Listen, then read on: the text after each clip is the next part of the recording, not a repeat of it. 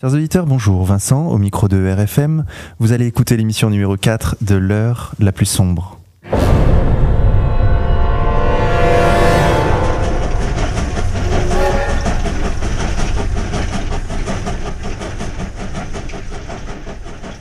Chers auditeurs, pour cette quatrième émission, nous avons l'honneur d'accueillir Dimitri Corias. Dimitri, bonjour. Bonjour.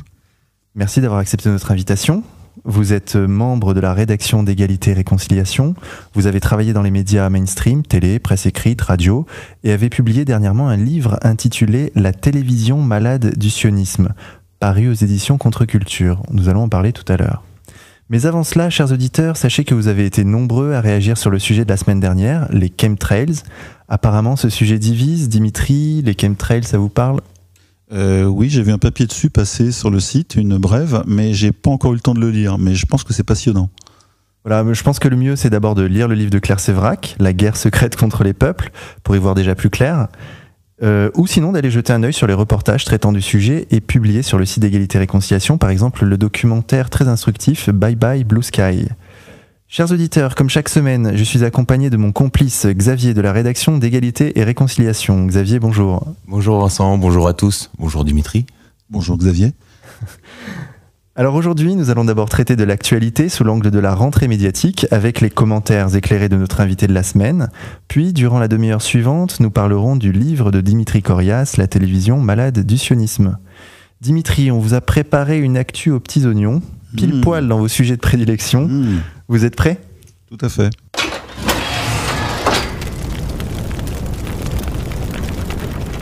Première actualité, Vincent Bolloré. La rentrée médiatique, ce n'est pas l'éviction de Claire Chazal, non, c'est d'abord et avant tout ce feuilleton de l'été où on a vu le landerneau politico-médiatique se mettre en branle contre un homme, Vincent Bolloré. Xavier? Oui, on a vu le, on a vu les médias se attaquer euh, Vincent Bolloré avec un, vocabulaire qu'il ferait passer pour un dictateur. Alors on dit qu'il met le groupe Canal Plus à, à sa botte. On parle de purge à Canal Plus. Alors à Canal Plus, il est devenu le, il est devenu premier actionnaire de Vivendi en 2012 et il préside le conseil de surveillance de Canal Plus depuis euh, depuis un an. Et qu'est-ce qu'il a fait cet été? Il a viré tout le monde. Il a viré tout le monde et à la direction de l'information de Canal+, il a commis le crime suprême. Il a mis un catholique, Guillaume Zeller. Dimitri, qu'est-ce que ça vous inspire? Ben, je comprends pas. C'est pas la télé que je connais. D'habitude, on met pas un catholique euh, euh, traditionnaliste euh, à, à ce poste-là. Ça doit être une erreur. Ou il faudrait faire une recherche sur le nom. Non, je plaisante évidemment. Les médias ont relevé qu'il était passé sept fois sur Radio Courtoisie, qu'il avait écrit trois billets sur Boulevard Voltaire. Oui, ça c'est c'est lourd ça dans un CV. euh, dans sa hotte médiatique, c'est quelque chose qui, qui fait tâche. Mais bon, euh, visiblement, il doit être compétent s'il est à ce poste et si Bolloré l'a choisi. C'est vrai que ça change un peu de, des, euh, des, euh, des HEC et autres hommes en gris habituels qu'il y avait à Canal+. Peut-être qu'il y a un vrai changement qui va arriver là. Sait-on jamais? Vous avez connu Canal+? Un tout petit peu, oui, de l'intérieur, euh, suffisamment pour euh, pour comprendre un peu comment ça marchait, euh, même si j'étais pas au niveau de Antoine Decaune ou euh, Michel Denisot. Mais euh, quand on regarde la machinerie euh, Canal+, on n'est pas étonné de tout ce qui s'y passe et puis de toute la prédation qui est autour. Ce qu'a fait Bolloré, c'est juste la même chose quasiment dix années après ou douze années après que ce qu'a fait Messier. Il a il a il a mangé il a mangé le gâteau qui n'était pas protégé et, et maintenant il met ses hommes à lui et on va voir ce que ça donne sur les programmes. Mais à mon avis, il n'y aura pas grand changement. hein. La chaîne, même si les guignols s'en vont, euh, elle restera toujours une chaîne plutôt bien pensante, pro-libérale et euh, pas très subversive au fond. Et quels sont les enjeux politiques euh, de ces changements par rapport aux élections dans deux ans? Ah ben justement, on, on dit toujours en France que quand les élections approchent, il y a euh, un jeu de chaises musicales euh, dans tous les médias. C'est ce qui se passe. Là, on voit déjà euh, Monsieur Drahi qui s'active et qui rachète la moitié de la planète euh, média. Et puis, euh, et puis Bolloré, euh, qui est un très proche de Sarkozy, et qui met la main sur Canal+. Euh, sachant déjà que le groupe Bouygues, lui, euh, possédant euh, TF1 est très proche de Sarkozy, on, on sent l'ombre euh, de l'ancien perdant de 2012 euh, approcher. Cela dit, c'est quand même l'esprit canal qui est, qui est mort, avec euh, le décès d'Alain de Greff avant les, avant les vacances, les, les remaniements qui se passent actuellement à Canal+, on va quand même pas, on va quand même pas se plaindre. Non, on va pas pleurer, surtout que l'esprit Canal est mort depuis même une bonne quinzaine d'années. Euh, depuis euh, depuis Messier quasiment, même si c'est pas Messier qui a imprimé euh, sa marque de fabrique de banquier libéral. les Guignols sont aussi, tout le monde le sait en interne, une émission morte depuis longtemps, qui n'est restée à l'antenne que parce qu'il n'y avait pas de relève. Et c'est pour ça qu'à Canal+, ils ont essayé régulièrement, à chaque exercice, de, ils l'ont fait d'ailleurs avec beaucoup d'honnêteté et de moyens, de, trouver une relève au Guignol, mais comme ils n'ont pas trouvé, euh, euh, ils ont essayé avec Virginie Efira, par exemple, un auteur des Guignols, mais ça, ça s'est terminé dans une mare de sang, donc euh, les Guignols sont restés faute de mieux. Et l'émission est, morte de sa belle mort. Je sais pas s'il y a encore des gens aujourd'hui qui vont commenter les les blagues, euh, en plus dévitaliser, dépolitiser des guignols, encryptés euh, un soir de semaine seulement. on a du mal à imaginer Canal Plus faire campagne pour Sarkozy. Il y a quand même des, équipes qui sont en place et, je pense que ce pauvre euh, Guillaume Zeller va être confronté à chaque décision à des levées de bouclier. il va gouverner dans la tempête. Je pense plutôt que les gens sont très soumis en télévision, leur poste compte avant tout. Euh, ils s'adaptent hein. en télévision. Je pense que si aujourd'hui le régime devenait chaviste euh, ou hitlérien en France, ils s'adapteraient très bien. Ce sont des gens qui sont euh, qui ont les chines souples, l'épine dorsale. Euh, idem. Je je vois pas de, contradiction en fait. Cette chaîne a toujours été libérale. Euh, pas vraiment gauchiste, sinon sociétalement. Donc, ce sera pas un grand choc pour les pour les troupes. Euh, les présentateurs soumis, on a quand même vu Cyril Hanouna qui a lancé un avertissement à Bolloré en défendant sa liberté. Il a dit en substance Si demain l'actionnaire vient me dire ce que j'ai à faire, je quitte la boîte. Oui, et il défend la liberté de tous les Français aussi. Il est d'un courage extrême, Cyril. Euh, je pense très honnêtement et très sérieusement que s'il a dit ça, il a déjà dû prendre ses précautions et avoir des garanties de la part euh, d'une nouvelle actionnaire. Euh, ça, c'est, comme on dit, une manière de, de sauvegarder sa liberté devant le public, qui n'est pas au fait de toutes ces transactions politico-secrètes. Oui, mais heureusement qu'il reste des intellectuels pour, pour s'opposer au grand capital. Oui, c'est vrai que de ce côté-là, c'est un, peu surprenant de la part de Cyril, mais je crois que la France compte sur lui pour pour tenir haut le drapeau de l'indépendance d'esprit, de l'humour de qualité et, et de la politique non alignée. Est-ce que vous diriez que le lobby catholique breton a pris le contrôle de Canal Oui, complètement. C'est d'ailleurs, euh, c'est d'ailleurs, euh, je ne sais pas comment on va réagir euh, au gouvernement. C'est une, c'est un scandale et en même temps une provocation ultime. Je croyais le catholicisme mort et enterré, et, et soudain on voit surgir un breton euh, sans bignou, c'est déjà ça, et qui, euh, qui met la main sur un groupe euh, performant, de qualité, subversif, de gauche, parisien, c'est à n'y rien comprendre. Ah, vous le dites avec humour, mais ça contredit quand même un peu la thèse de votre livre. J'ai jamais dit que la télévision euh, était euh, oui, elle était possédée. Mais quand on regarde depuis euh, depuis 20 ans Canal+, il n'y a jamais eu d'attaque frontale du sionisme. Il y a toujours eu une adaptation aux, je dirais, aux idéaux du sionisme ou en tout cas à sa structure conceptuelle. Et donc Canal+ est une chaîne très compatible c'est l'histoire de la, de la World Company. C'était c'est Stallone qui incarne la World Company à Canal+. C'est-à-dire que c'est bien connu que les, les Siciliens, euh, les Siciliens bodybuildés euh, ont tout le pouvoir sur Hollywood, sur Wall Street. Oui, oui, comme vous le dites, Siciliens bodybuildés. D'ailleurs, je vais faire une recherche sur le nom, la généalogie de Stallone pour voir un petit peu ce qu'on y trouve.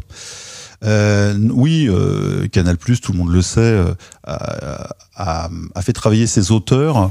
Euh, une anecdote, quand on a quand on a été auteur en télévision et qu'on a approché, comme tous les auteurs, les Guignols ou la production de Canal+, euh, on avait ordre de faire des vannes, par exemple, sur le pape. Il fallait faire des séries de vannes sur le pape, évidemment contre le pape.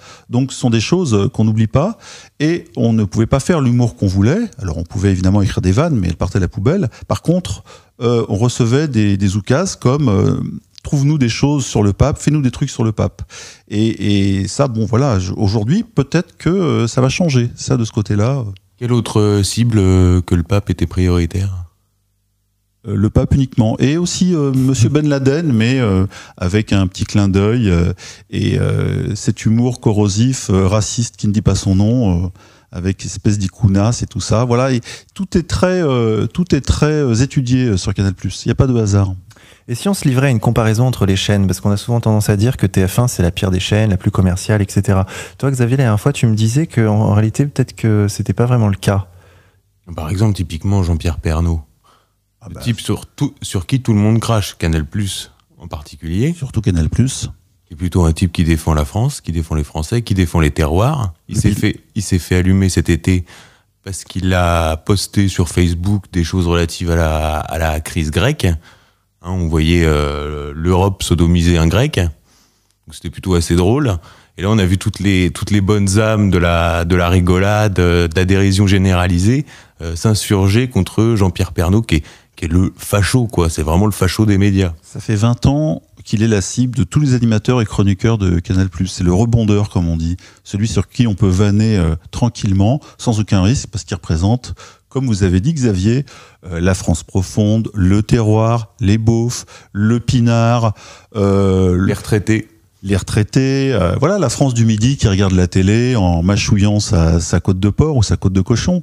Et, euh, et ça, pour Canal+, ça, ça, indique quand même un créneau politique euh, très précis. Alors Canal+ n'est jamais directement sioniste, je vais vous le dire de manière très franche. Hmm. Par contre, les cibles, elles, sont toutes dirigées. Par exemple, une autre des cibles de Canal+, c'était, euh, je parle en people, hein, je parle pas conceptuellement, Patrick Sébastien. Il représentait lui aussi une espèce de, de euh, Le Gaulois. voilà, gaulois, avec euh, le pinard, le rugby, la fesse, etc. Et surtout, il était populaire. Et ça, ça n'est jamais passé.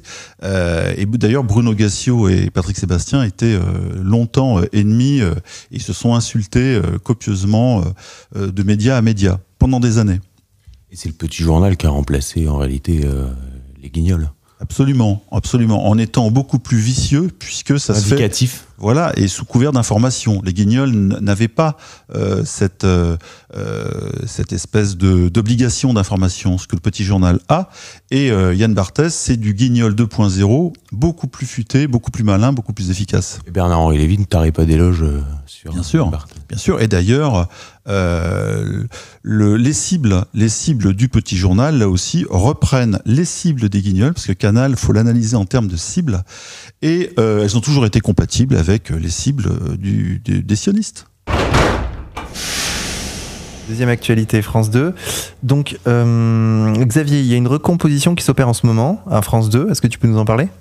Oui, bah d'un côté, on en a parlé, euh, Bolloré, dont on peut imaginer qu'il roule quand même pour Sarkozy. Il était au Fouquet en 2007, donc euh, pour Canal+. Et d'un autre côté, à France 2, alors là, c'est en ordre de bataille pour la présidentielle 2017, côté socialiste, avec la nomination de euh, Ernotte. Voilà. Alors, Delphine, hein, je crois. Delphine Ernotte. Alors Delphine Ernotte, elle vient d'Orange.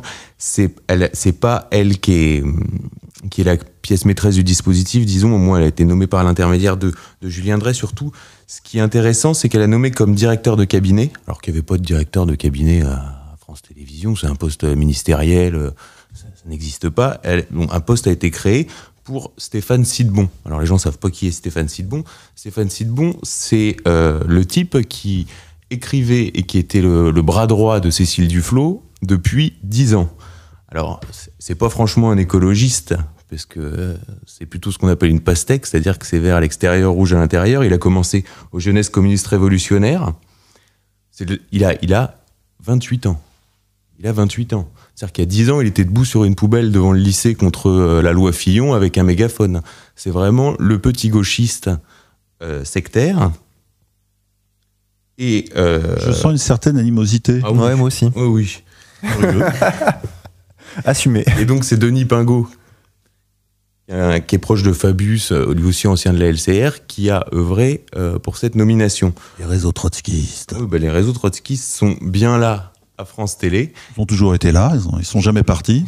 toujours été là, mais plus que jamais. Et qu'est-ce qu'on observe Qui vient d'être nommé euh, président euh, à la direction de France 5 Michel Field. Oula. Un commentaire Dimitri? Écouté le silence. Ah, Michel Field, bon, ah, c'est un, c'est un baron de la télévision, c'est un baron de la télé. bah, il, est, passé partout, hein, TF1, Télé euh, il a des amis partout. C'est un, c'est un bon gars, un bon vivant, euh, qui aime la vie, l'amour, les femmes, et qui et qui sera très très bien à ce poste. De toute façon, il remplace qui déjà France 5 Que je ne dise pas de bêtises. Jérôme Clément, non, Jérôme Clément, c'est pas là. En tout cas, Michel Field, bon, voilà, il a sa place sur la chaîne du savoir et des documentaires.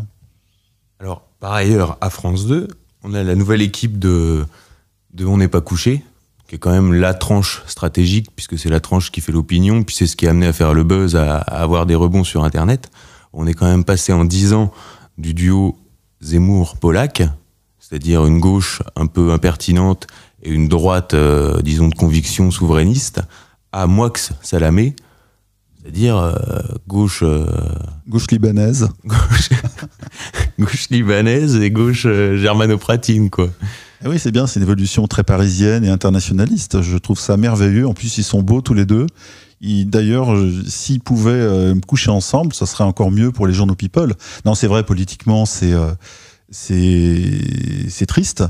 Euh, mais voilà, euh, l'émission a été euh, dévitalisée doucement par France Télévisions. Je remarque une chose sur France 2, quand ils ont une émission qui marche, comme tout le monde en parle, première époque, et on n'est pas couché première époque, hein, comme vous le soulignez, avec une paire de chroniqueurs assez, assez rentre dedans, eh bien, ils finissent toujours par la dévitaliser. D'accord. Et est-ce que, euh, par, rapport à cette recomposition qu'on observe à Canal et à France 2, est-ce qu'on peut avoir une analyse globale de la situation dans les médias en France actuellement? Est-ce qu'il y y a du mouvement? En fait, ça, je, le disais tout à l'heure, c'est en vue des élections, donc c'est quelque chose, c'est un aléa euh, électoral euh, pour placer les, armées un peu en marche. Mais globalement, la télévision reste un outil de propagande de masse qui est manipulé effectivement par un réseau pro-sioniste. J'ai pas dit ni juif ni sioniste, pro-sioniste. C'est pas pareil. Ça veut dire qu'on peut avoir des hommes euh, à tous les niveaux. Il y a peu de femmes qui euh, activent les manettes et qui savent très bien lesquelles activer et lesquelles ne pas toucher. Et c'est comme ça que ça fonctionne. Après, les directions peuvent changer, mais l'outil, lui, le robinet, euh, le robinet à, à, propagande reste le même. D'accord, très bien, on en reparlera tout à l'heure. troisième actualité, Drahi. Donc la troisième grosse actu de cette rentrée médiatique, c'est la constitution de ce groupe de presse gigantesque, Dimitri, par euh, Patrick Drahi, ce milliardaire israélien qui s'impose comme le plus gros mania des médias en France, avec un consortium qui regroupe Libération, L'Express, L'Expansion, I24 News, BFM TV et RMC. Xavier C'est un sujet qui va permettre de faire la, transition avec, euh, avec votre livre. Et pourquoi donc? Voilà. Euh, donc il a encore multiplié les, les, acquisitions donc, de câbles opérateurs aux États-Unis, c'est énorme. On en a déjà beaucoup parlé, c'est quasiment une pyramide de Ponzi. Euh, même euh, j'ai vu cette semaine l'œil du 20h, donc le 20h de France 2 qui a consacré un sujet en expliquant que, que ça ne pouvait pas tenir. Et alors ce qui est amusant, vous qui avez connu les, les médias mainstream, c'est comment vous expliquez que ces gens qui sont à 80% de gauche se retrouve à travailler pour quelqu'un qui, incarne le, capitalisme le plus prédateur et l'État d'Israël qui est l'État qui bafoue le plus les droits de l'homme. Je, ne me l'explique pas, Xavier. Ça, doit bien les faire chier quand même, non Quelque part? Oui, mais euh, on, comme on dit, hein, quand on lève pas les yeux quand on a les yeux dans la gamelle et on regarde pas qui vous sert la soupe. Euh, j'ai un exemple là-dessus. Euh, je crois à Lyon, il y a un, un magazine lyonnais de bonne tenue. C'est un mensuel qui s'appelle Lyon Capital. Et en fait, il est tenu par un, un, homme qui, qui est proche de Jean-Marie Le Pen et qui, et qui possède une société euh, très rentable. Et le journal est de gauche plutôt, euh, même vraiment, mais lui ne l'est pas. Voilà, donc tout est compatible en matière de libéralisme. Je dirais que de toute façon, la gauche a toujours servi la droite pour entuber les pauvres, donc c'est cohérent. Hein. Et, euh, les journalistes eux-mêmes préfèrent fermer les yeux euh, sur, sur les hiérarchies. Oui, alors sur Patrick Drahi, en plus, c'est vraiment c'est assez caricatural. Et Bernard-Henri Lévy lui a remis en mars dernier, je ne sais pas si vous avez vu ça sur le site, sûrement, certainement, le prix Scopus de l'Université de Jérusalem. Il a prononcé un discours qui s'appelle euh, Patrick Drahi, Les Juifs et l'argent. Il rappelle d'ailleurs le livre de Jacques Attali euh, là-dessus, hein, un livre assez courageux. Et alors, il a prononcé un discours, écoutez, Adolf Hitler aurait, aurait rien à redire à ce discours-là. je cite, Citizen Dry, régnant sur ce territoire sans limite ni frontières que nous assignent les technologies dont vous êtes l'industriel. Vous êtes aussi l'un de ces gidiens que l'idéologie française réprouve depuis un siècle, mais dont nous avons cruellement besoin en ces temps de lourdeur indigène et d'étouffement chauvin. Vous êtes l'un de ces citoyens du monde, impossible à assigner à une souche, à enfermer dans une appartenance, à épuiser dans l'un de ces trois N, le natal, le nationalisme, le naturel. J'ai cru que c'était Nart ou Nebel, j'ai eu peur à la fin.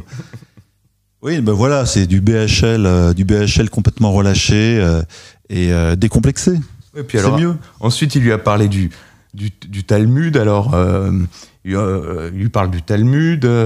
c'est cet outil très spécial qui a pour propriété, nous dit toujours le Talmud, la banalité, la neutralité, la convertibilité et la sécabilité. Alors là, il parle de l'argent.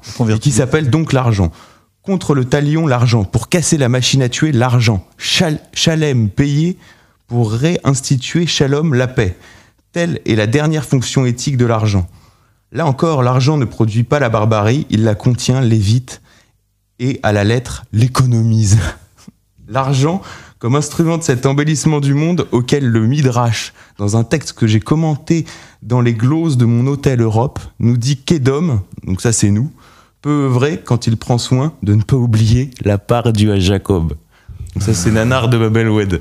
Mais euh, Jacques Attali, je, le répète, dit la même chose dans son livre sur les Juifs et l'argent, et il dit que euh, voilà, les Juifs ont pour pour, pour lui, hein, euh, historiquement, on doit gagner de l'argent pour pour la générosité envers les frères humains, les pauvres, etc.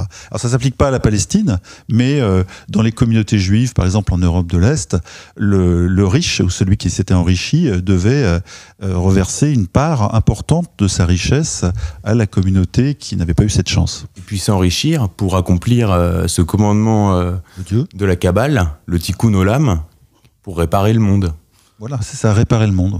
Ce que vous dites dans votre livre, en fait, page 38, euh, au chapitre Argent cachère, euh, vous expliquez qu'en fait cet amalgame qu'on juif et argent est entretenu en réalité par les juifs eux-mêmes euh, dans les médias. Absolument. Et d'ailleurs, j'ai relevé, j'en ai mis que 3%, j'ai relevé toutes les phrases que des juifs ou sionistes eux-mêmes dans les médias prononçaient avec au premier ou second ou troisième degré. Mais en tout cas, c'est euh, pas la peine d'aller chercher des phrases de Goebbels. Euh, elles sont toutes prononcées, euh, euh voilà, ou quand je crois que c'était justement non, c'est Guillaume Durand qui interrogeait BHL sur sa fortune estimée à plus de 100 millions d'euros, ou ou Cyril Hanouna qui se moquait de la remise des parpaings de la télé sur Paris Première en disant ils n'ont pas de budget, en se moquant de la pauvreté de cette petite émission euh, presque subversive. Voilà, donc euh, je, relève ça avec humour, mais c'est pour dire que euh, cet amalgame, on n'a pas besoin de le faire de l'extérieur.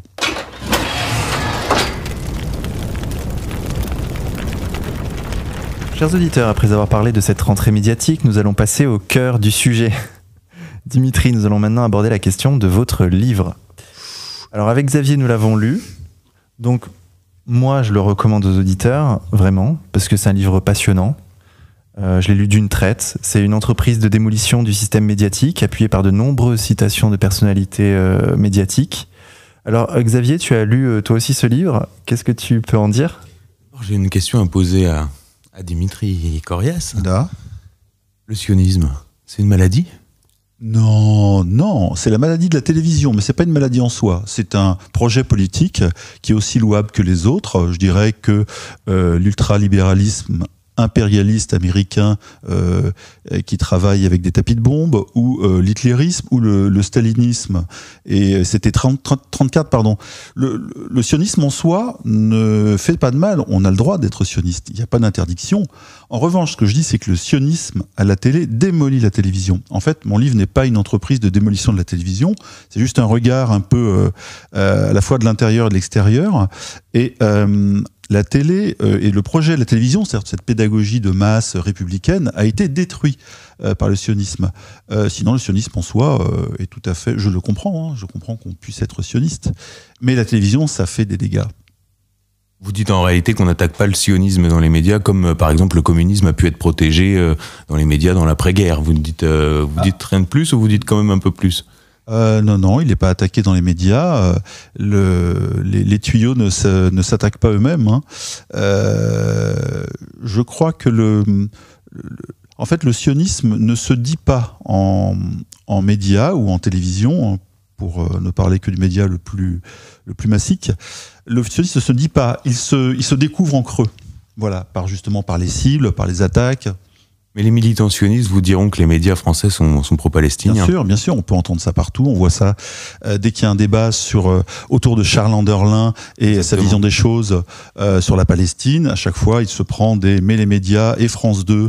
Or, France 2 ne fait que. Pour préciser, Charles Anderlin, donc correspondant à Jérusalem de France 2, qui c'est l'affaire Aldoura, je crois, voilà, de cet enfant qui s'était fait tuer sous les caméras et dont le lobby sioniste avait prétendu que c'était un montage.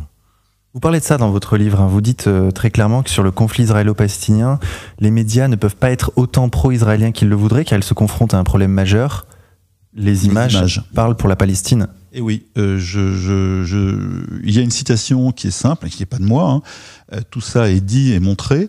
Euh, mais euh, en, gros, globalement, dans les JT, on voit de manière écrasante, à 99%, on voit plus des pères palestiniens qui portent des enfants morts en hurlant dans des rues effondrées que euh, que la même chose en Israël. Je dis pas qu'il n'y a pas de, il a pas eu d'attentat euh, ni de euh, jet de pierre, mais en tout cas les images, euh, elles, ne peuvent pas mentir. Ensuite, les chroniqueurs et les rédacteurs en chef passent par dessus pour, comme on dit, éditorialiser, c'est-à-dire préparer le terrain et le téléspectateur, mais les images restent. Et voilà. Et par contre, la parole, elle, je dirais qu'elle est sioniste globalement en télévision. Et vous pensez que la surabondance de documentaires et de, sujets sur la Shoah est justement là pour euh, contrebalancer euh, les images qu'on peut voir sur la Palestine? On, peut l'imaginer, il n'y a aucune preuve de ça. Par contre, lorsqu'on regarde toutes les émissions de flux et les on constate qu'il y a effectivement totale euh, surexposition de, de ce genre de documentaires, qui peuvent être d'ailleurs historiquement intéressants. Là, le problème, c'est le nombre. Euh, qui n'est pas en rapport avec une actualité et qui, on peut l'imaginer, fait, euh, fait euh, contrepoids à une image d'Israël plutôt désastreuse, on le voit dans le monde entier, hein, même à l'ONU, à cause de sa colonisation. D'ailleurs, pour ceux qui auraient un doute, on recommande à nos auditeurs de se reporter à la Minute de la Mémoire, réalisée par les équipes d'égalité et réconciliation, pour se convaincre de cette réalité.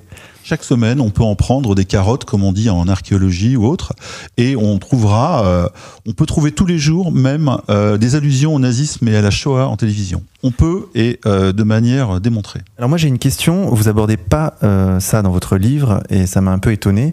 C'est l'origine de cette sionisation des médias en France. D'où ça vient? Pourquoi on en est arrivé là? Parce que, non, parce que d'abord, d'abord, ce n'est pas factuel. On ne peut que le supposer. Moi, je, suppose rien dedans. Je ramène en, fait toutes ces expressions verbatimes et interventions euh, comme des faits euh, que je ne tronque pas. D'ailleurs, il n'y a aucune euh, petite phrase qui a été tronquée pour essayer de, de coller au titre, etc. Il y a même des phrases qui font des pages entières ou des phrases des interventions comme celle de Arnaud Klarsfeld. Il y a toute une page où il s'exprime. Donc euh, euh, tout ça est très factuel. Après, euh, moi je laisse aux, spécialistes du sionisme le, soin de, comprendre l'origine de cette... c'est une véritable mainmise, oui, une, une, appropriation de la télévision française, privée au public, par, je dirais, l'influence sioniste. Alors justement, euh, vous quand même vous expliquez euh, la, logique du réseau dans, votre, euh, dans votre livre. Je vais vous citer, hein, page 62, parce que c'est très intéressant. Donc je vous cite.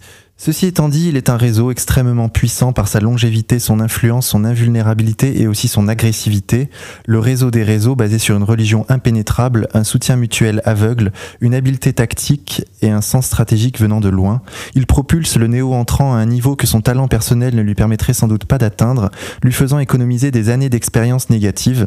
La cooptation assure un surclassement qui court-circuite la durée normale d'une ascension sociale. Un tel réseau arrimé au poste du pouvoir, c'est-à-dire de décision et d'information, garde pour ses protégés les voies balisées pour arriver au sommet, les autres voies abandonnées aux isolats humains dépourvus d'accélérateurs étant évidemment plus difficiles, plus lentes, plus dangereuses, et sans aucune garantie d'arriver en haut. L'entraide communautaire constitue une perversion de la solidarité au profit du semblable. Est-ce que ça, c'est pas justement ça, ces mécanismes-là, qui expliquent euh, cette, euh, oui, mais ce n'est pas particulier au sionisme. Alors on sait tous que le, de, de par son histoire, le peuple juif a, a des relations euh, privilégiées euh, intraspécifiques, euh, ce qui explique le phénomène réseautaire beaucoup plus puissant que d'autres qui n'ont pas eu euh, cette histoire, c'est-à-dire le- les diasporas, les ghettos, etc. Mais aujourd'hui, on pourrait dire, et je peux le dire, hein, qu'il y a un lobby homosexuel à la télévision, c'est pas une découverte. Euh, voilà, il y a un lobby LGBT qui est en train de se montrer, d'exister, de prendre ses parts de pouvoir, à l'image du lobby sioniste. Et euh, c'est d'ailleurs ce qu'avait écrit Alain Soral il y a une dizaine d'années déjà, en, parlant de compétition des euh, victimaires des communautés, et on est en plein dedans. Mais la télévision, elle, on, on voit évidemment à l'œuvre le lobby sioniste, mais il y en a d'autres, sauf qu'ils sont moins puissants. Est-ce que cette, ce, ce mécanisme n'a pas une limite? Par exemple, la consanguinité, d'une part, la frustration des communautés nationales, d'autre part? Est-ce que finalement cette logique n'est pas vouée à l'échec? Alors justement, plus on monte et plus, le, plus la pyramide se voit, plus elle est menacée par sa propre visibilité. Et euh, alors qu'avant, ça fonctionnait mieux quand justement il y avait une par un côté occulte, mais euh, euh, quand les personnes aux commandes n'étaient pas visibles. Et puis, euh, co- comme c'est écrit dedans, moi, je l'ai écrit, je l'assume, la consanguinité. Mais c'est une consanguinité en fait, évidemment communautaire ou conceptuelle. C'est pas une consanguinité sexuelle, etc. Mais quand on voit, et sans faire de jeu de mots euh, euh, un peu morbide, quand on voit Cyril Hanouna à ce niveau, ou même Arthur, qui n'a pas de qualité, euh, je dirais, euh, exceptionnelle, devenir un des hommes les plus riches de la télévision, ou Cyril Hanouna devenir l'animateur numéro un qui battait régulièrement le, grand journal de Deniso, etc., on, on peut se poser des questions. Alors, sur Arthur, c'est pas un abruti, Arthur. Arthur, faut savoir, peu de gens le savent, que il y a une coupure qui est, parue dans le Nouvel Obs euh, il y a, il y a peut-être 15 ans, qui indiquait que Arthur a supervisé la réédition française du Talmud chez Ramsay. Donc Ar- Arthur, c'est pas, c'est pas le dernier des abrutis. Ah bah je, je retire ce que j'ai dit alors. Voilà. Euh, il faut savoir, il faut savoir, par te contre, plaît. oui, factuel. Il faut savoir que Arthur était euh, écarté euh, des réunions dans des molles France, et d'ailleurs il s'en plaignait parce que quand on passait aux choses sérieuses, c'était Stéphane Courby euh, qui lui euh, avait la main sur les grandes décisions, et Arthur était considéré comme un clown à côté, et la porte se fermait. Mais la revente des parts euh, de sa société de production à, à lui a rapporté, je crois, 180 millions d'euros. Voilà, donc là, on est dans des proportions effectivement très étonnantes par rapport à, à un talent qui euh, est somme toute plutôt normal ou moyen en télévision.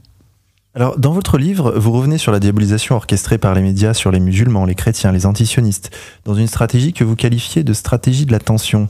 Et face à cela, vous préconisez la défense des intérêts goy. Vous parlez même de goïsme. Non, c'est une boutade. En fait, le goïsme n'existe pas, le lobby goy n'existe pas, et n'existera jamais.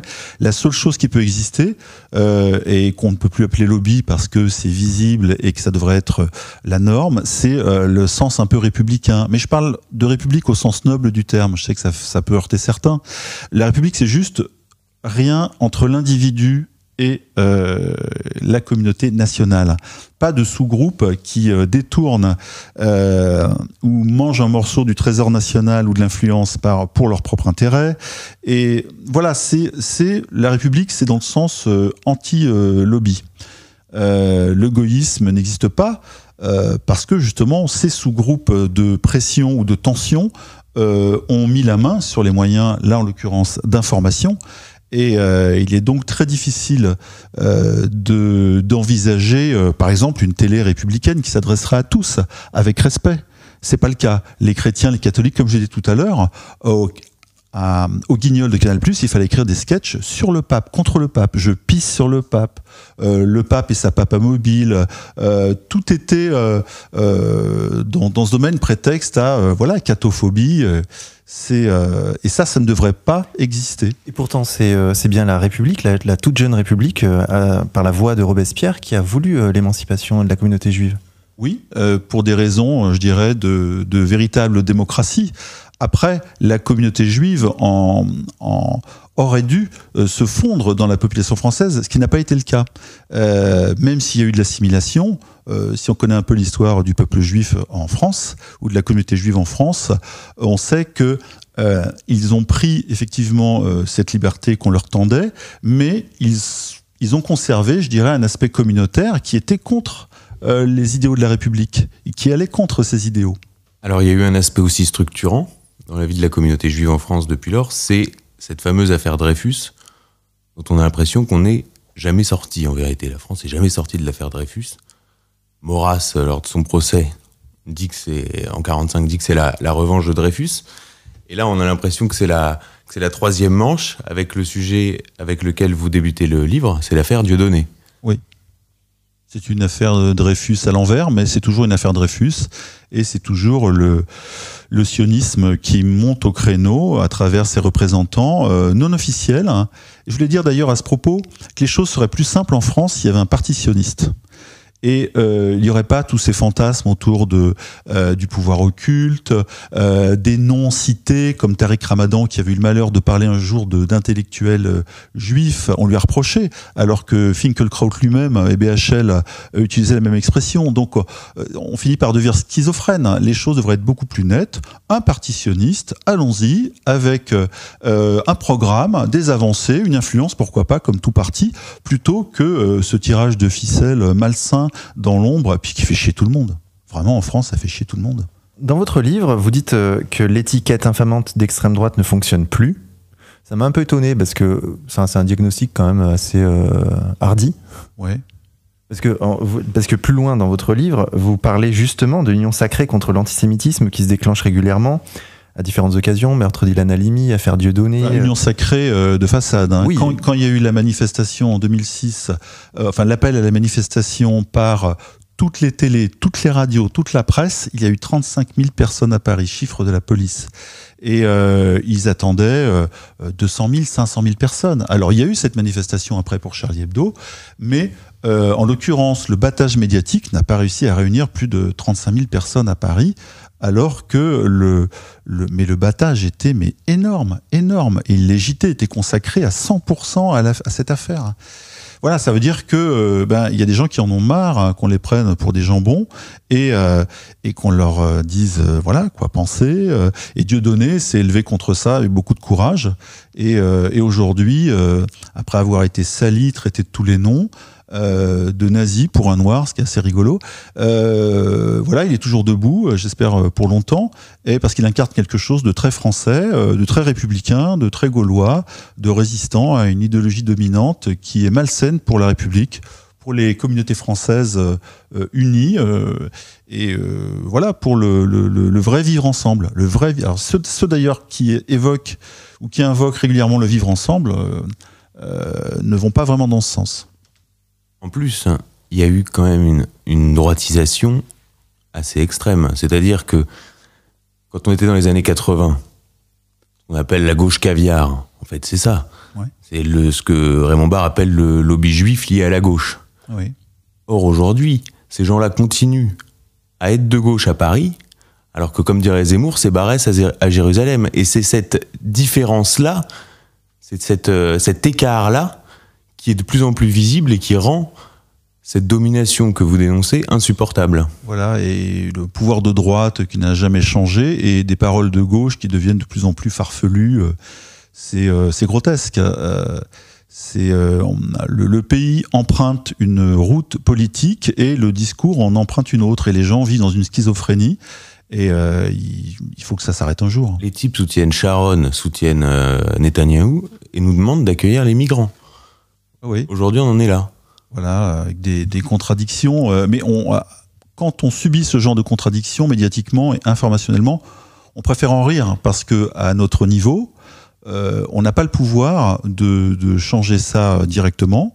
Hein, donc, euh, comme on est adepte de la non-violence ou pas adepte de la violence, on réagit par l'information et par l'humour, et c'est ce qui nous reste. C'est pour ça qu'on utilise le canal Internet, la radio autoproduite euh, pour faire passer ces messages. Vous, euh, dans votre livre, page 158, vous exhumez une interview de BHL qui m'a paru absolument éclairante. Euh, moi, je n'avais pas connaissance de ça. Hein. Donc, je vous cite, enfin, je vous cite, vous citez BHL dans votre livre. D'abord, je suis pour décrédibiliser un peu l'idée de nation. Alors ça, franchement, je trouve que cette idée a fait tant de mal, qu'elle a nourri tant de guerres, qu'elle a alimenté tant de haine. Ce fétiche national, cette façon qu'ont les gens de se mettre depuis des siècles au garde à vous derrière leur drapeau, cette façon qu'on a de leur faire faire n'importe quoi, de les envoyer aux pires boucheries au nom, attendez, au nom du nationalisme, fait que si on peut en effet réduire un peu le caquet aux coqs gaulois et aux coqs nationaux en général, ça me paraît être assez salubre. Il a dit ça dans Semaine Critique, France 2, le 10 décembre 2010. Moi, je trouve cette citation euh, absolument exceptionnelle de clarté. Hein. Oui, il est merveilleux, lui aussi, euh, en, tant que, schizophrène. Il pourrait regarder aussi de, ce qui se passe en Israël. Hein. Et son patriotisme pro-israélien en prendra un coup dans l'aile? Là, il ne parle que du coq. Cela dit, il a une, une vraie constance. C'est-à-dire qu'il dit ça depuis, depuis 30 ans, c'est l'idéologie française. Et à ce propos, euh, je voudrais parler d'un autre sujet. mais juste, qui... juste une chose, oui. il, a le droit de dire ça, mais, mais euh, dans ce cas, euh, qu'il ne mette pas Israël devant la France. voilà, son patriotisme israélien est autorisé, comme le, le sont les patriotismes américains et israéliens en France, mais les autres sont interdits. Voilà, on se pose des questions. Russes, français, allemands, ils sont tous dévalorisés, interdits. Euh, voilà oh, pourquoi le patriotisme. Je veux bien que tout le monde la rase, euh, l'extermine, l'écrase, l'oublie, mais tout le monde ou personne. La France, c'est Vichy pour, euh, pour Bernard-Henri Lévy. Absolument. D'ailleurs, cette question-là s'est accentuée à mesure que s'accentuait parallèlement le soutien à Israël. C'est-à-dire que plus on a observé dans les médias un soutien inconditionnel à Israël, puisque c'est l'expression consacrée, plus on a observé une France réduite à deux sujets, la guerre d'Algérie et Vichy. Les Français ont fait comme les nazis en Algérie et les Français ont collaboré avec les nazis euh, à Vichy. Et en plus, l'idéologie hitlérienne, c'est ça qui est expliqué dans l'idéologie française, vient de Drummond, vient euh, de Gobineau. Et, les racines malsaines de l'idéologie française. Malsaines, qui, en fait, le nazisme, c'est la France. Oui, bien sûr. Mais la Shoah, c'est la France. Les déportations, c'est la France. Euh, le... D'ailleurs, Zemmour a été un peu ostracisé en sur ce sujet-là. C'est que sur ce sujet-là qu'il est ostracisé. Oui, non, mais je vais en parler parce que c'est exactement le thème de son livre qui a fait un carton, et à juste titre d'ailleurs. Et il a abordé avec courage euh, ce, cette espèce d'entreprise de diabolisation de la France par BHL. Il le cite pas toujours, mais c'est lui qui est à l'origine de ça, entre autres. Et en tout cas, qu'il l'incarne hein, en France dans les médias. Et euh, je trouve qu'il a très très bien déconstruit ce discours dans son livre, euh, Le suicide français. Alors moi, il y a une question que je me pose souvent en moi-même c'est est-ce qu'ils y croient à leur discours ou est-ce qu'ils sont conscients euh, que d'ailleurs où va, ma, question? Non, mais si, mais elle est claire. Je pense qu'il y a deux niveaux. Je pense qu'il y a des gens qui sont primaires et d'autres qui sont beaucoup plus malins. Et euh, je pense qu'il y a une communauté euh, dans la communauté juive, il y a une partie sioniste organisée, influente, qui fonctionne. On le voit. On l'a vu d'ailleurs le, le, fameux jour où il y a eu le euh, on a vu sur BFM TV défiler euh, euh, tout ce que le lobby sioniste comptait de, de symboles médiatiques pour aller conspuer Dieudonné et l'empêcher de se produire, je crois, à côté de Nantes. Et ce jour-là, ce jour-là, on a vu il y a une page entière, je crois, du livre dessus. On a vu le lobby sioniste français en action sur le plateau de BFM TV. Ils y sont tous passés au cours de la journée. Et j'ai noté toutes les minutes, toutes les heures, les, temps de passage des gens, de Arno Klarsfeld à euh, euh et ça a fini le soir par BHL, et voilà, tout est là. Alors tu, demandais Vincent s'ils y croient, mais c'est aussi euh, plus cyniquement une façon de monter. C'est-à-dire que euh, Alain Finkielkraut, qui ne parle pratiquement plus que d'Israël et de la Shoah, c'est ça son identité malheureuse, il est quand même devenu académicien, alors que il n'a pas une œuvre qui justifie, euh, qui justifie ce statut. après, on peut critiquer les, les CV des académiciens. Hein. Certains sont brillants, d'autres le sont moins. Finkelkraut s'exprime très bien. Il a une émission sur France Culture. Hein. Si on l'écoute, il parle très bien. Il détache bien les lettres et les mots. Mais c'est vrai qu'il revient toujours un peu sur son sujet de prédilection. Euh, mais pour répondre euh, à Vincent, euh, lorsqu'on regarde les réactions de, de, juifs sur euh, leurs propres médias sur Internet, beaucoup sont très remontés contre euh, l'antisionisme, etc. Eux, je pense, le, le, vivre avec leur corps et leur cœur.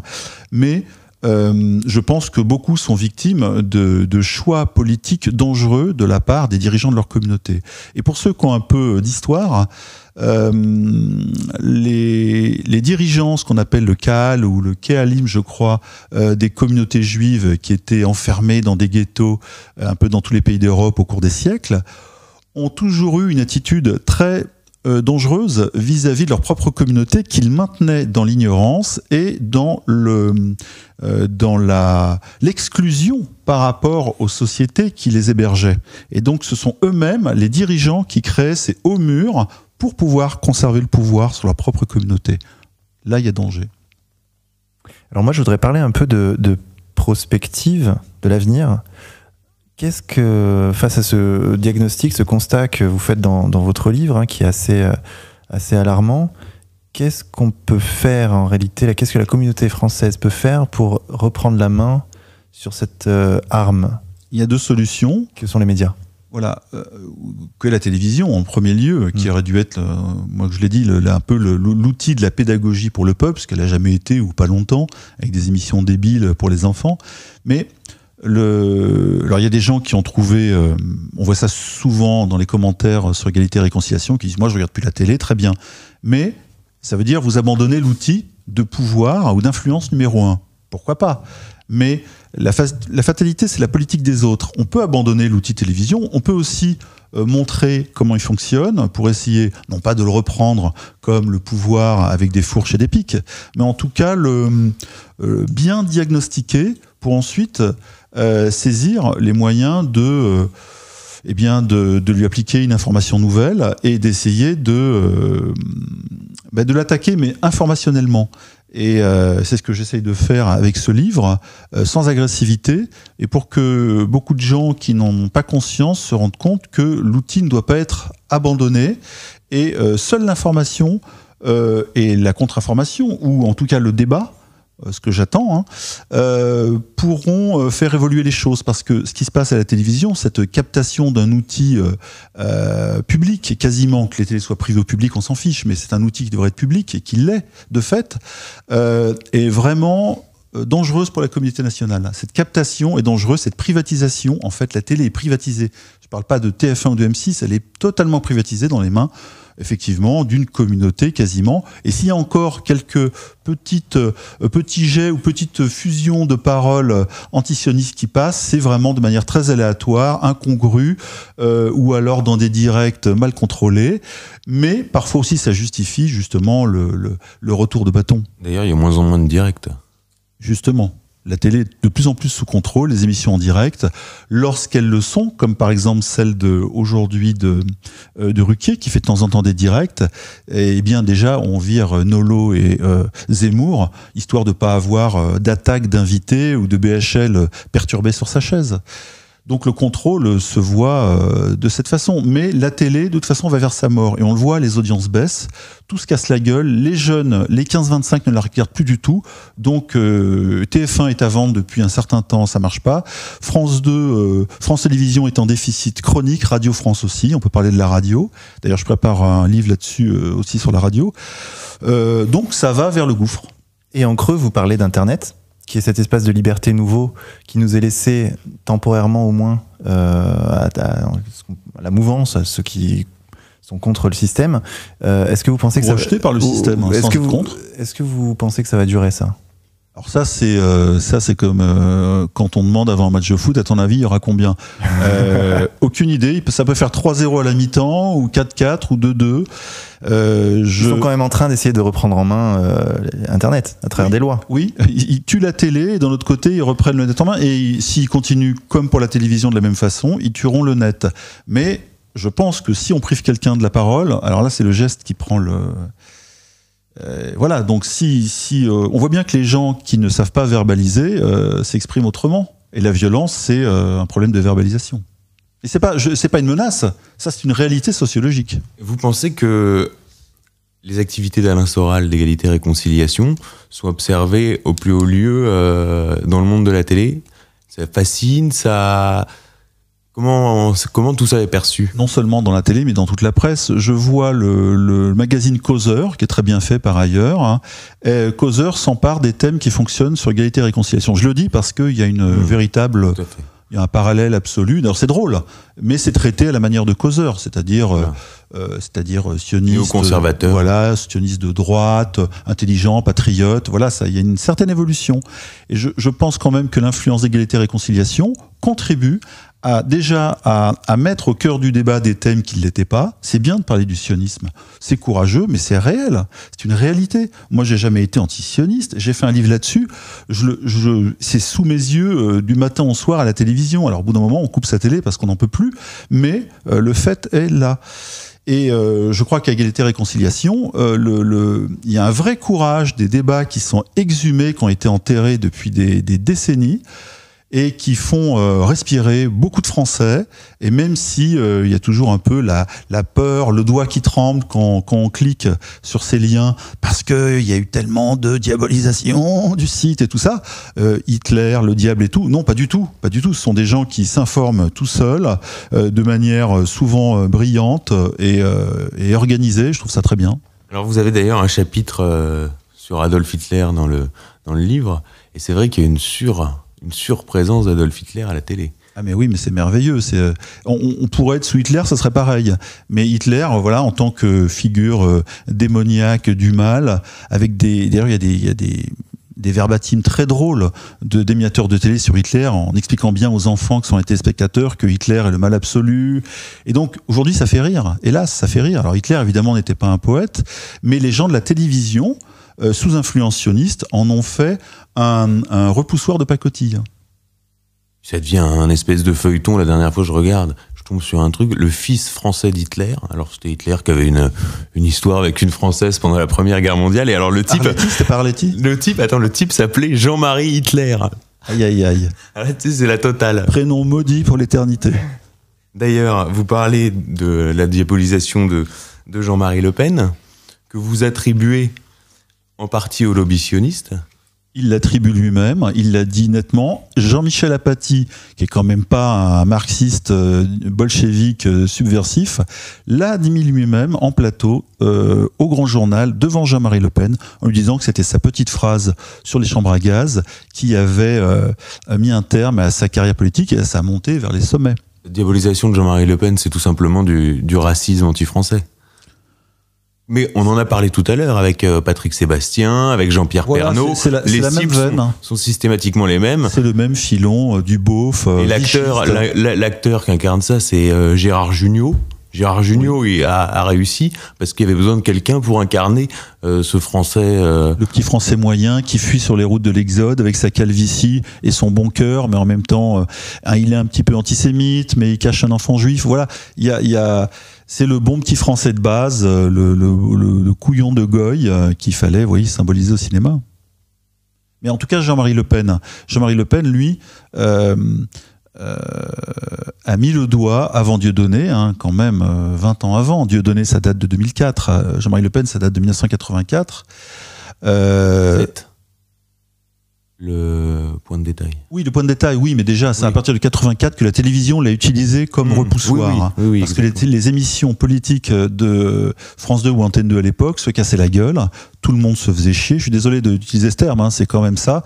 Les audiences euh, étaient au ras des pâquerettes et donc ils ont introduit Et ça a été un jeu subtil et machiavélique de, de Mitterrand aussi. C'est-à-dire que ça a été l'invitation de Jean-Marie Le Pen, et ensuite ça a été l'affaire de Carpentras, où là on a un espèce de, de jeu à deux entre, entre le CRIF, euh, qui à l'époque dirigé par euh, Théo Klein, il me semble, et, euh, et l'Élysée, euh, de, de réciprocité, euh, Voilà, C'est un montage où tout le monde est gagnant. d'échange de bons procédés. Voilà, mais tout le monde a gagné. hein. Le Pen est passé de X% à, à Ça a 15%. divisé la droite. Voilà, la droite s'est cassée en deux.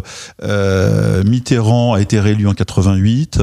euh, et puis, et puis le CRIF a gagné une influence qu'il n'avait pas à l'époque, mais aujourd'hui, il a une influence considérable. C'est le ministère de la Justice. hein. Euh, c'est Jakubowicz plutôt, je dirais. À un moment, il a été télévisé, le dîner du CRIF. Le dîner du CRIF a été télévisé oui, oui. et au bout d'un moment ils se sont rendus Il compte qu'il fallait arrêter. Le... Mais il y a eu une année, il y a eu une année ou deux où ça passait même en prime sur BFM. C'est-à-dire que c'était l'événement euh, Voilà. euh, politico-mondain euh, parisien, tout Paris y est. Alors il y avait les journalistes, les machins, ils interviewaient les gens et ainsi de suite. Puis bon, au bout de, de deux ans, ils ont arrêté complètement. Alors après, c'est repassé sur Public Sénat, puis ça a complètement disparu. Voilà, Public Sénat, peu de gens la regardent. Et c'est pour ça que je parlais de visibilité. La visibilité dans le cas d'un pouvoir occulte ou d'une influence non officielle, c'est-à-dire pas inscrite en termes républicains comme dans un parti. Il n'y a pas de partitionniste. Faites, faites un partitionniste, les choses seront plus claires. Et cette visibilité, elle est effectivement mortelle. Et puis, ça, se joue aussi sur euh, les titres qui sont donnés. C'est-à-dire, quand un intervenant passe à la télévision, il y a toujours un bandeau en dessous qui décrit son statut. Or, il est jamais écrit. Euh, Alain Finkielkraut a mis du CRIF, euh, Elisabeth Lévy a mis du CRIF, il y a marqué euh, Elisabeth Lévy, animatrice de causeur, Alain Finkielkraut, euh, agrégé de lettres, philosophe et membre de l'Académie française, Ouais, ça n'a et ainsi de suite. C'est pour ça que le titre est, est quelque chose d'absolument central aussi pour comprendre comment, comment ça passe. hein. C'est pour ça que euh, certains, alors là pour le coup, certains anti- antisionistes, euh, j'ai failli dire antisémites, oh là là, euh, ont, ont- ont un jour établi qu'il y avait en France une structure de pouvoir euh, non pas parallèle, mais euh, structurelle, qui elle n'est pas, con- pas conjoncturelle, donc était tout le temps là, avec Attali à l'économie, BHL aux affaires étrangères, Et à la euh. Minc, voilà, Minc à l'économie. Et donc chacun avait son poste. Ils étaient tout le temps là. Par contre, ce sont les ministres qui changent, mais eux restent. Voilà, donc on, on peut y voir ce qu'on appelle un cabinet noir en politique, qui est euh, euh, qui est là depuis 30 ans et qui commande. Et pour compléter ce que vous dites, euh, Jean Veil, qui est le fils de Simone Veil, donc Simone Veil qui dirige euh, la fondation pour la, pour la mémoire de la Shoah, est le président du club Le Siècle. Donc c'est-à-dire que qui donne l'invitation pour aller dans euh, le dîner qui réunit le Gotha, c'est-à-dire que là on n'est pas à Canal Plus, poli- euh, culturo-mondain, ainsi de suite. Non, là c'est le Gotha, euh, finance, affaires. les affaires, euh, et ainsi de Les suite. C'est- journalistes, C'est ce hein. le c'est le pouvoir, le vrai pouvoir. C'est pas la- seulement la Le visibilité. système médiatico-politique. C'est Jean Veil qui décide qui est invité. Oui, il y a une cooptation assez, oui, très euh, très sélective. Dimitri Gorias, je rappelle à nos auditeurs que votre livre s'intitule La télévision malade du sionisme, paru aux éditions Contre-Culture, est disponible donc sur le site contreculture.com. Dimitri, merci beaucoup pour cette interview très intéressante. Moi qui vous remercie. Euh, Avant de mourir, je voulais. euh, Voilà, c'était très courageux à vous. C'était la dernière émission. la dernière émission pour vous, pour nous aussi peut-être. Non, c'est bien, il faut mourir pour quelque chose. Il y a un tas de gens qui meurent pour rien, ben, mais crever pour quelque chose. Exactement. Je rappellerai à nos auditeurs qu'ils peuvent bien sûr réagir sur le site d'égalité réconciliation en commentaire. Et euh, j'annonce euh, d'ores et déjà l'émission suivante, donc Pierre Debrac, que nous recevrons le 28 septembre. Nous parlerons de, du cercle Proudhon. Oui, très intéressant le cercle Proudhon. D'ailleurs, j'ai lu, euh, j'ai lu une première partie de son ouvrage. Et euh, c'est très ça a presque 100 ans, c'est très actuel en fait. L'espèce de réunion entre les royalistes, les vrais gauchistes de l'époque, des années 30, etc. C'est euh, c'est un thème. Il a exhumé euh, un- une idée politique euh, très moderne. D'accord, eh bien écoutez, chers auditeurs, nous vous donnons rendez-vous pour cette émission donc du 28 septembre et nous allons conclure cette émission en musique sur les notes de Frank De Weer. Le morceau s'appelle Ils ont et est tiré de l'album Mes semblables. Bonne écoute à tous et à la semaine prochaine. Désolé pour les dérapages. Ils ont la palme, ils ont la Bentley, ils ont le charme, ils sont nominés, ils ont les costards bien ajustés, ils ont les dents et ils ont le nez, ils ont la carrure, ils ont les épaules, ils ont la signature et la visa gold, ils ont le champagne et la répartie, ils ont la montagne et ils ont le ski. Ils ont le cash et ils ont le ranch. Ils ont le H et ils ont la blanche.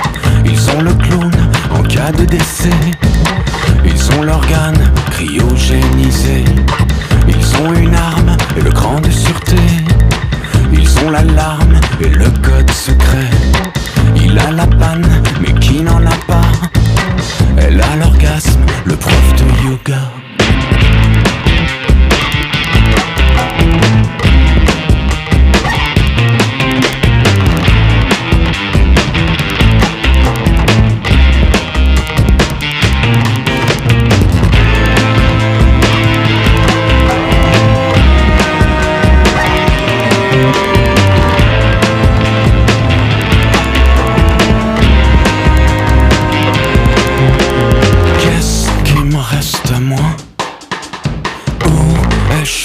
不怕